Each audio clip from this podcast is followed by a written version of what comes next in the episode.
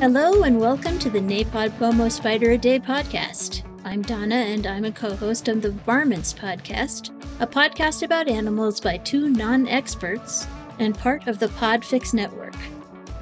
Search the internets for those names and you will find us wherever podcasts are found.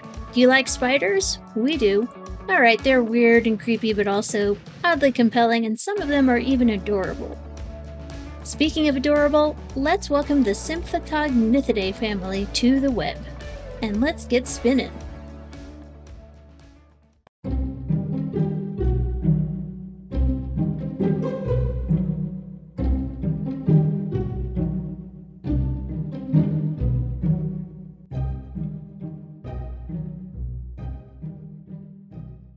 Symphytognathidae is a family of spiders with 73 described species and 8 genera found in the tropics of Central and South America, Australia, Africa, Japan, Southeast Asia, and one little cave spider in Portugal, in Europe, discovered in 2009. The smallest spiders build the smallest webs, and Symphytognathidae spider webs are the smallest ever built, with the Patu digua spider as the reigning artist behind the smallest web ever, less than 10 millimeters wide. That's less than two fifths of an inch. The Patu Digua spider was suggested by Jasmine in the Varmints podcast discussion room. Thank you, Jasmine. I couldn't find enough information on this little guy for even a 10 minute episode all in its own, so I decided we'd just talk about all of the littlest spiders. And he is the tiniest of the tinies, at only 0.37 millimeters long. That's 1 64th of an inch.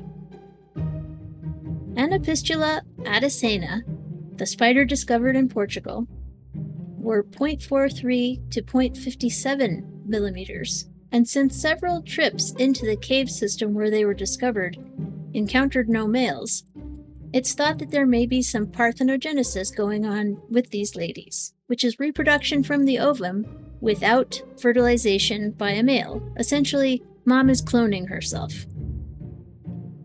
Tiny Spider Baby Clones needs to be the name of a band. If you want it for yours, go ahead and take it, and you're welcome. This tiny cave spider also weaves sheet webs and is the only known spider in this family to do that, as far as I could ascertain. So, what are they catching in these webs? Looks like it's these super weird little tiny arthropods called springtails, which are usually less than 6 millimeters long. Members of this family of tiny spiders only have four eyes. Their chelicerae, jaws tipped with fangs, remember, are fused. The female pedipalps are small or missing entirely. Pedipalps are the little pipe looking sensory organs on either side of the chelicerae in most spiders and their sternum is quite a bit smaller than many other spiders. Do a Google search for Patu digua if you want to see a super cute picture. I couldn't find any pictures of the wee little things that were shareable, so just do the search, and trust me, you will be glad you did. All these tiny guys make me wonder if there are even tinier spiders around that are just too small for anyone to have discovered yet. Amazing. Goodbye for now.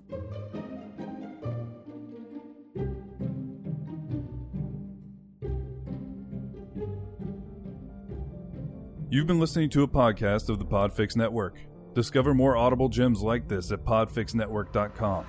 Make sure to catch up to the minute network shenanigans by following at Podfix on Twitter, official underscore Podfix on Instagram, at Podfix Network on Facebook.